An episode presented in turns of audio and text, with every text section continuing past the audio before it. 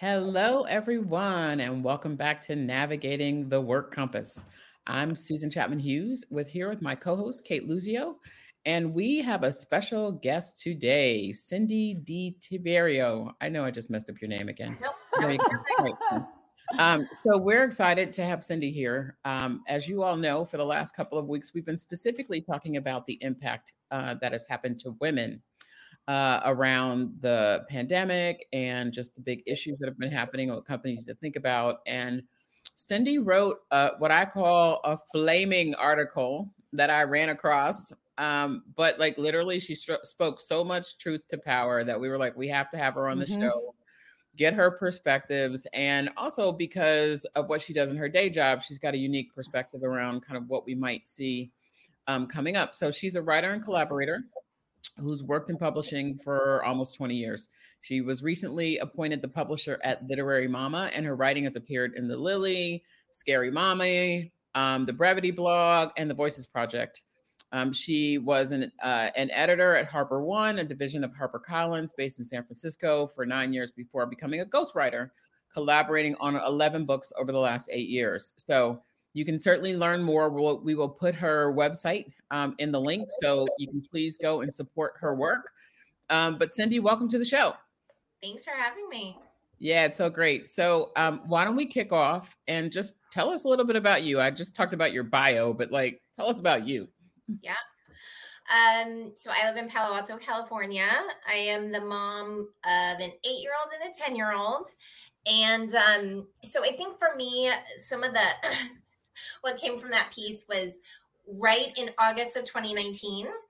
I had my youngest went to kindergarten. So I had felt like I finally had both of my kids in full time care finally. And I had been doing part time work pretty much since I had my first daughter. Um, I had tried to go back full time, but I was commuting up to the city, which we all know commutes, and it was by train and with an infant. And so for those eight years before my youngest then finally went to kindergarten, I was still working and almost at a certain point taking on full-time work but i really was only allowing myself part-time childcare mm. A very hard few years but i kept on saying i'm almost there. Once they're in school this will all be easier. Um, and so like i was just my eye on the prize was that finish line of my youngest in kindergarten.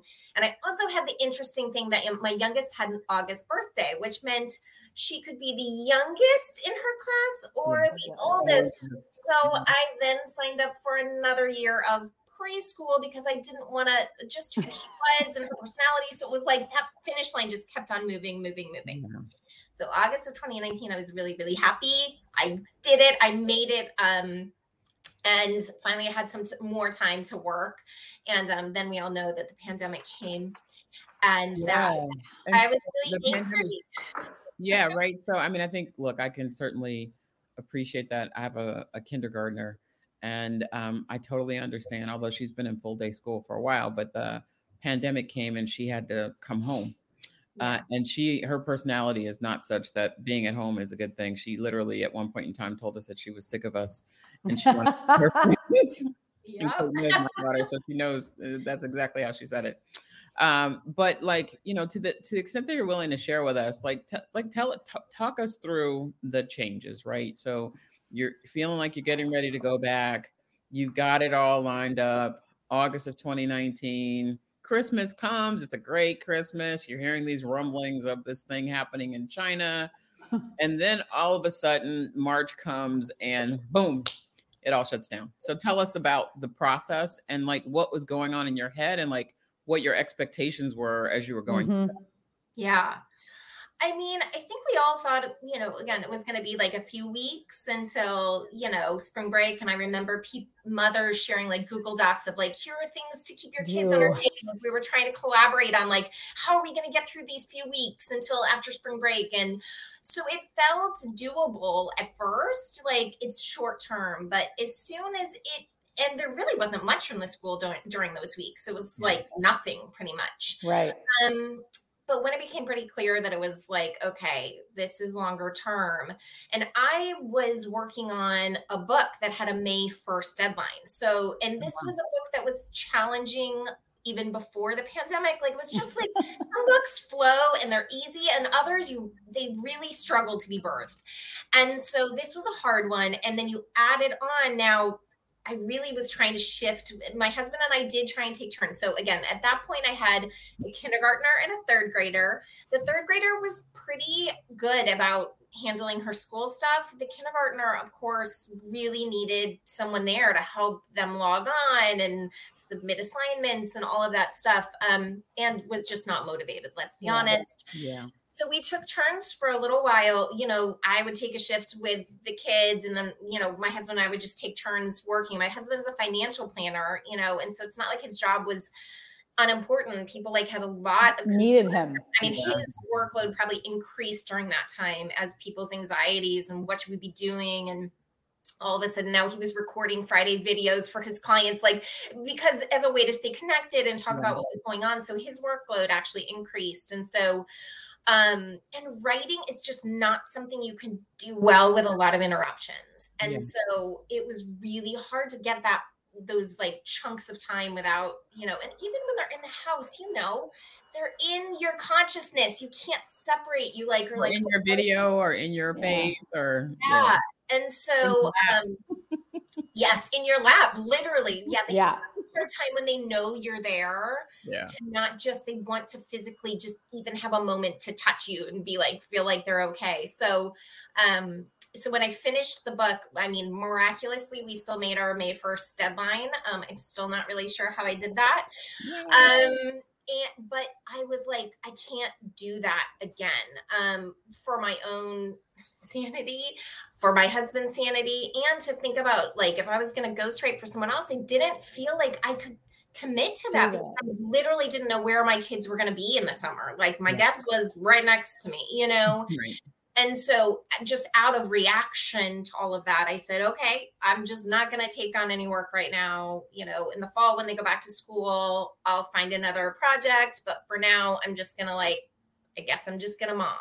Yeah. Um, but, and I thought that that would be better for all of us. But I Yeah. think just, you know, again, and I think what I write about on that piece is like, why do we as mothers feel that obligation to be the ones to like, we don't want to do it, but we do it anyway, right? Isn't that just like motherhood? But like, why, you know, and why are our husbands not conditioned to also do that, you know? And so I think what happened is I was really unhappy and I had to Mhm. come to terms with why did I sign up myself for something that I didn't actually want. Uh, But it was like there was no choice there. It was like, of course I will do this, you know?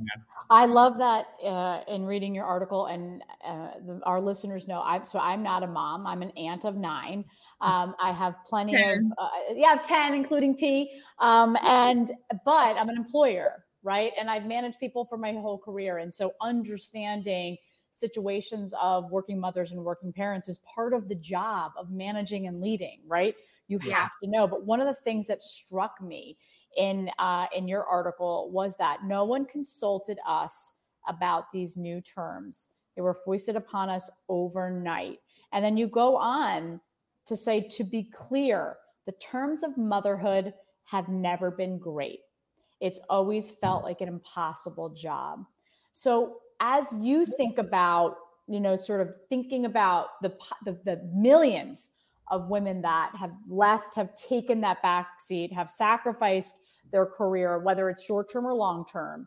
As you think about Cindy, employers, right? Um, looking after these women, these, and I hate saying the lost women, right? Because we have the potential, not in a good way, of creating a whole generation of women that lose out on earnings potential, um, you know, sacrifices, damaged careers because of because of this 20 plus months that we're entering into. Yeah. Yeah. Yeah, I mean, I think what's frustrating is that I feel like so much of our society is still still set up like it's the 1950s Mhm. and there's a wife at home to take care of the house and to pick up the kids or to drive for the field trip or whatever it is. Even our workplaces are set up like that. Like the expectation is that someone is there at home when the kids get home from school and it shouldn't be you if you're working full time. Like that you should have a nanny and it's not the 1950s anymore. Um, we don't have little wives cooking dinner and cleaning. Like we're all trying, you know. And again, there's nothing to there's nothing against the stay-at-home mom, but I think there is still this underlying sentiment in our society that if women had the choice, if mothers had the choice and they could stay home, they will. Would. Exactly. Well, but also, I mean, look, we the reality is a, a few things. One, for women, um, just in order for families to live and and be able to have a living wage, both parents have to work for so many Yes. parents because it's so expensive, right? I mean, I, I saw these stats the other day talking about um, in order to afford a one bedroom apartment in most average markets, you have to make at least $22 an hour and have at least 50 hours a week in order to do that.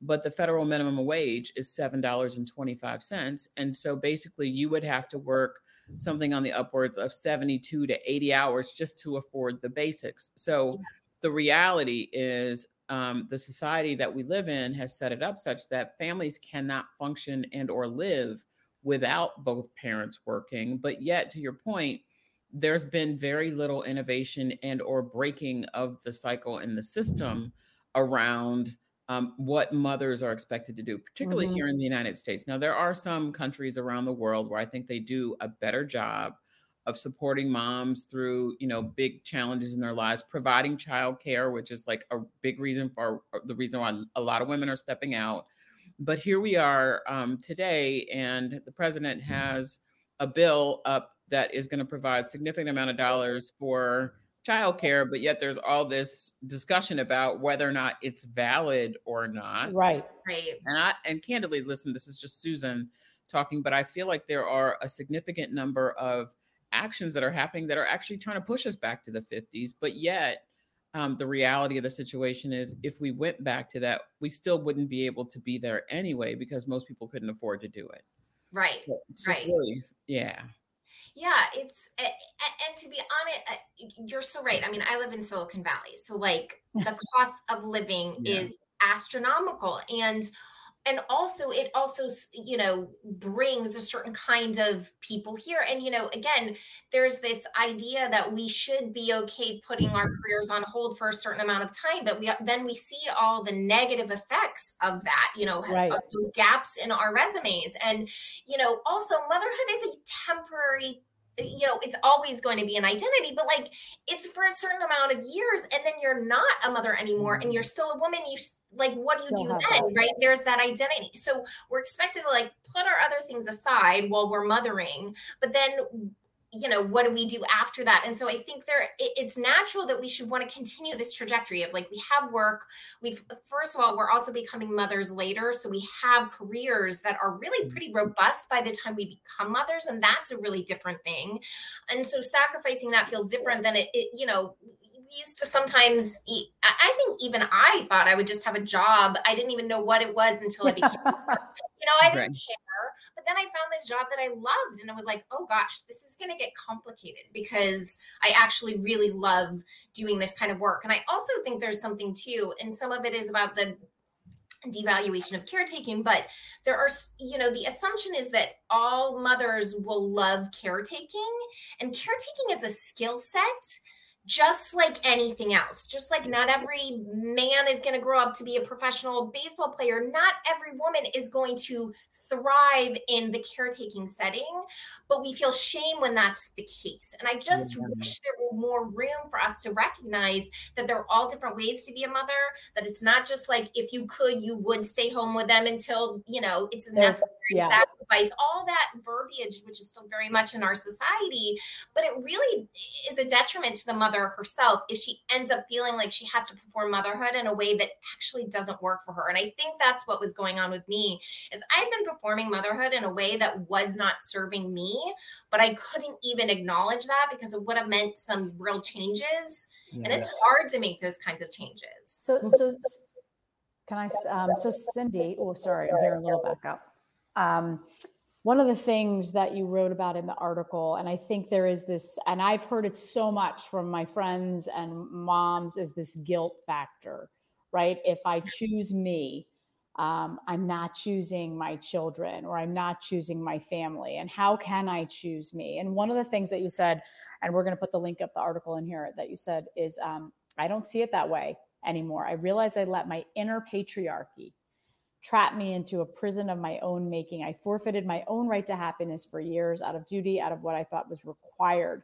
And I placed unrealistic demands on myself to be the mother I thought my children needed when that when what they truly needed was a role model of a woman doing what she needs for her own sanity and self. How do you balance that with this because that those are bold statements and I mm-hmm. love it, right? I mean, that you're you're telling it like it is and I applaud you for being brave and saying it because I think there are lots of working parents, moms that are are thinking it and don't say it. How do you balance that with being the caregiver, being the putting the needs of your children, making sure that everything is running smoothly? Right.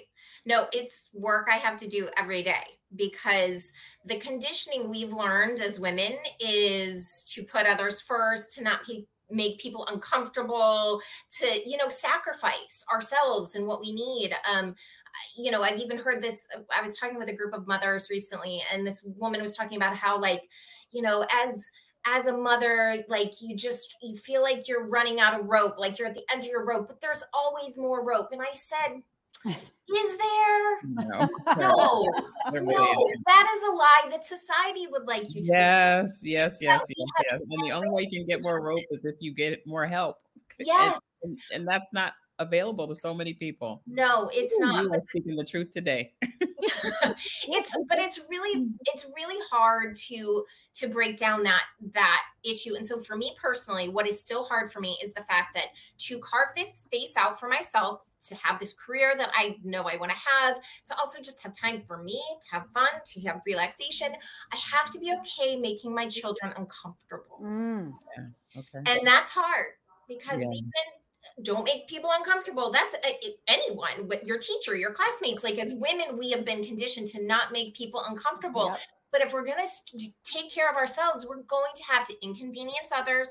We're going to have to disappoint our children, and that's okay. Yeah. I still struggle with it. I really do because I, you know, they are used to me being around because that's what I had set up for them so nicely. And so, I mean, they also see me wanting to be a writer and they want me to be a writer and they want me to have these things, but it also you know, they have to sacrifice a little bit too, and that's okay. And I also, they're girls. I want them to see me as a model. Yeah. They're yeah. learning this from me. If I do not carve out space for myself, they also will they not do it, it, for themselves. Like it's generational. We've got to train them to be a different Break it. want to change things at all. So I think it's about really you got you're gonna make people uncomfortable and that's okay. Yeah. And so, you know, it's so interesting because a lot of the things that you're talking about are reinforced by the structure of how our jobs are right? Mm-hmm. The companies that we work for um, don't give the flexibility. I was talking to a CEO the other day and I was like, listen, I think that, you know, the flexibility model that you guys have put out there is interesting, but it's really not going to meet the mark because what what women need is not to be able to come to the office two or three days a week. What they really want to do, at least some some that I know, want to be able to pick their kids up from school and then work after that. Exactly. And um or, or drop their kids off from school and then work after that. And you know, if you have a global job, that's really difficult when you're trying to navigate time zones. But as a CEO, if you if you're really serious about it, you're going to push the organization to really get uncomfortable and make some significant changes. Otherwise, you're going to continue to see women continue to walk out the door. And he was like, "Well, you know, I think you you have got a good point." He was like, "But you know, like you know, I talked to my wife about it, and she doesn't really like you know reflect that." And I was like, "Yeah, but your wife doesn't work." Mm-hmm. So I'm not saying all of them are like that, but you know, for him, I was like, look, your your wife doesn't work, so her perspective is always going to be different than the senior women, particularly who are in your business, and more yep. importantly, the junior women in your business who don't have as much power and don't have as much voice. So if you, you know, kind of take a step back, and this is like kind of putting your writer and because I know you're scanning the marketplace, if you if you were to give advice to some of these companies around how to create this space so that you can be this mom that you want. And it isn't just about being a mom. Sometimes it's about being a caregiver as mm-hmm. well, right? Because right. a lot of us are in the middle, right? What what would you give us? Like, what would you tell them? I mean, I think it has to come from the top down in terms of normalizing that there are things outside of work that need your attention just as much as your many work tasks. And so, you know, I think so often the people who are at the upper levels, they have the structures of care around them that it could look like they have no one to care for, right? Mm-hmm. But if you can normalize, and in some ways, I was hopeful that the pandemic and the work from home would kind of equalize things, right? Because everybody had kids at home. Every no one had nannies for a while, right? Like mm-hmm, sure. everyone had those constant interruptions. And in some ways you could see that as bad. I actually think the more that leaders in the company, whether they're mothers or fathers, can show their employees that they also, oh, I gotta pop out. I yeah. can't visit this afternoon. There's a Role special modeling. soccer game. We, we just have to normalize that we yeah. have other things than work during the workday that need our attention. Um, I think that would go really far. That's not policy wise. It just means show it, show the yeah. other things on your plate. Don't hide it, um, and be honest when you know. Oh well, then be, be, honest about the structures that you have that other people maybe don't. We we are so secretive about our own like little what keeps it all working, who we hire, all those kinds of things are really hidden and we could go into why that is but but i think if you could just show as an example i've got a kid and i'm going to go prioritize caring for them even in the middle of the workday that allows others to feel like and, they can do that too and I think, and I would add, I think, and, and I had this conversation with my mom actually this weekend as someone who, you know, graduated high school and college in the 60s, right? Was a teacher, had a very different schedule, didn't have an iPhone or a Blackberry, you know, had set hours, was home to, at night, was home on holidays, home the whole summer. But the, the conversation was also how do you create, not create haves and have nots, right? So I'm not a caregiver, meaning I don't have a child, right? But I want to have the same level of flexibility and that what if I have something to do? What if I'm mm-hmm. watching my niece or nephew? What if I have animals? Like, so as companies and cultures, we have to build in this dialogue that it's not just about one, it's all of us, right? Have mm-hmm. lives that we're managing yeah. things and that we've got to create workplaces and policies that work for all versus work for one. And what that one has always been and we don't we don't we're not disparaging them has been the typical white man right? And so we've got to evolve. Um, i know susan we've only got about two minutes left but um, i'll turn it back over to you and cindy. This always goes by so fast. No, well, we can we can go a little bit longer because people are always like screaming at us about like being longer anyway but um, I, I just also like are there any books or articles or thought pieces out there that you would say hey look you know what? You're sitting there you feel like you're struggling. In addition to reading your article what else would you suggest people take a look at? Yeah. Um so what i think is really interesting is there i'm sorry there is this whole um kind of mom rage moment happening um yes. because i mean like me women were angry with what was happening. Um so there's phenomenal article by Minna Dubin about mom rage from the New York Times. You probably read it. It actually came out before the pandemic and then they released it again in the pandemic and it, you know, went crazy. Um, I think there's something really, and Tamron Hall actually had her on and it talked about this concept. I think it's really what I think is great is that people are being honest and open about the hardships of motherhood in a way that maybe hasn't been before. And so I think there's actually going to be a slate of books about the realities of new motherhood, uh, new motherhood, uh, young motherhood, all kind working motherhood. Um, and so I think there's a truth telling moment going on. Yeah. And what I think is wonderful about that is that when you didn't see other people reflecting your own feelings, you felt really isolated and like that there was something wrong with you. And now we're all just coming together to be like, hey, you're not alone. Part and parcel of motherhood is feeling absolutely erased, like you have no space for yourself. Um, it doesn't have to be this way. Let's join together and you know change the terms. I really do think we can change the terms of motherhood. They don't have to be as impossible as they have been for so long. Um, But we have to bring them to light, and we have to be not afraid about sharing our truth. And yeah, people are going to judge you no matter what. But there are going to be for every person that judges you, judges you, there are going to be ten more that are like, yes, me too. Thank you for saying that. Yeah, and I think you know, as a bookend, there are certainly a lot of women who are in positions of power and it you know like you got to take a stand. If you're not setting the example you're waiting for other people to do it then you know candidly shame on you right? Um, at some point in time i think um, companies, particularly in the next 12 months, are going to continue to realize the emotional and mental strain that employees have been under in this kind of like push to get back to the office. It's already like some of the things that are happening is obviously the great resignation and others, but uh, you know, from a performance standpoint, some people are really going to be at their breaking point and it's yeah. not going to be solved by just saying, hey, you can call your EAP plan and get some therapy. Like it really is going to require structural change um, in the office. Um, any last words you want to share with us? I mean, it's been a fantastic conversation. Yeah. I know we can sit here and, and talk. I've been sharing, awesome. Susan. I've been sharing. Me, I've been sharing Cindy's link to her our recent article, many more. Um, Minna's that that uh, that Cindy just alluded to, and also um, where to find more about Cindy. But any last comments, Cindy? No, I mean, I just you know, I, I I want more women talking about this, and and I think we can come together and just say let's not go back to the way it was because it mm. wasn't actually working. So we have an opportunity. I just don't want to lose the opportunity in the rush to get back to the office or whatever. We can re like, hey, how much of the workforce are we? We can right. reset things. Yes. Like we can say, uh-uh, not doing that. That's Let's right. figure out something else. So I just hope we own our power right now. Susan, I think this is a, a whole session at Luminary. We've got to bring uh, Cindy back for because I think the power of your the our voices is most important. Cindy, you have an incredible voice, and we were so lucky to have you. I'll let you bring it home, Susan. Yeah. So listen, thank you for joining us, Cindy. This has been an awesome conversation. Thank you for answering all my calls and my uh, craziness to get you on. I think it was everybody's going to be so excited about hearing this conversation because mostly I think people are going to say I'm not alone, and I think that is a great first step for, for people as they move forward. So next week we'll we will be back at 12 o'clock noon eastern with navigating the work compass. As you all know we will continue these conversations. There are a lot of things that happened this past week.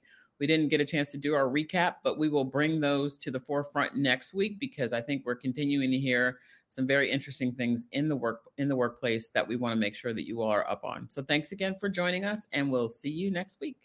Stay safe everyone. Thanks cindy. Thank you